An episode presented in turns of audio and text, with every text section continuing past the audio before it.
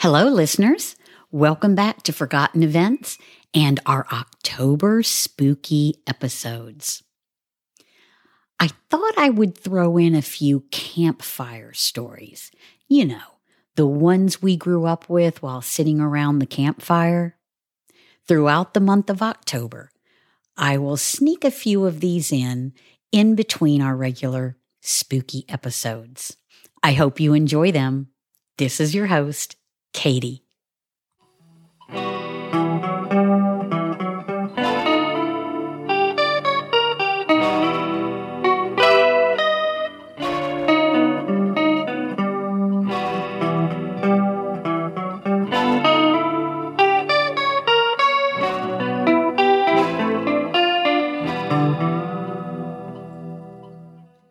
Susan and Ned were driving through a wooded, empty section of highway.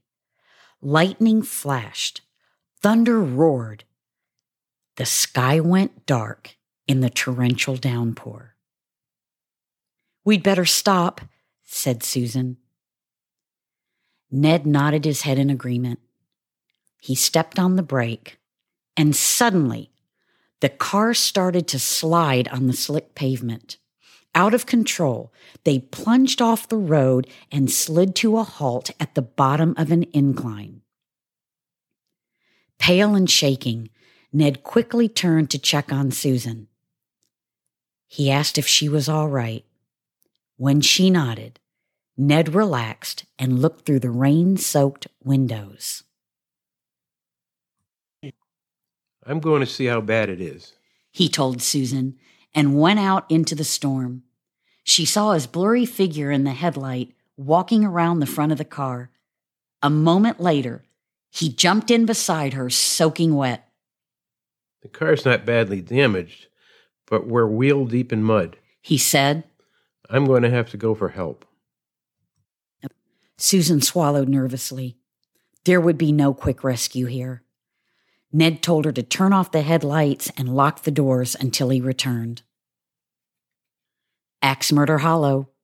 Although Ned hadn't said the name aloud, they both knew what he had been thinking when he told her to lock the car. This was the place where a man had once taken an axe and hacked his wife to death in a jealous rage over an alleged affair.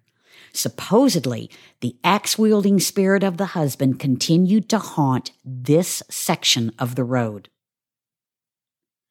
Outside the car, Susan heard a shriek, a loud thump, and a strange gurgling noise. But she couldn't see anything in the darkness. Frightened, she sunk down into her seat. She sat in silence for a while, and then she noticed another sound bump, bump, bump. It was a soft sound like something being blown by the wind. Suddenly, the car was illuminated by a bright light. An official sounding voice told her to get out of the car. Ned must have found a police officer, she thought. Susan unlocked the door and stepped out of the car. As her eyes adjusted to the bright light, she saw it. Hanging by his feet from the tree next to the car was the dead body of her Ned. His bloody throat had been cut so deeply that he was nearly decapitated. The wind swung his corpse back and forth so that it thumped against the tree. Bump, bump, bump. Susan screamed and ran towards the voice and the light. As she drew close, she realized the light was not coming from a flashlight.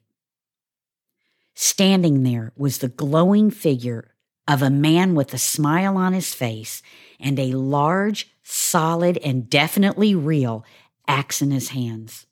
She backed away from the glowing figure until she bumped into the car. Playing around when my back was turned, the ghost whispered, stroking the sharp blade of the axe with his fingers. You've been very naughty. The last thing Susan saw was the glint of the axe blade in the eerie, incandescent light.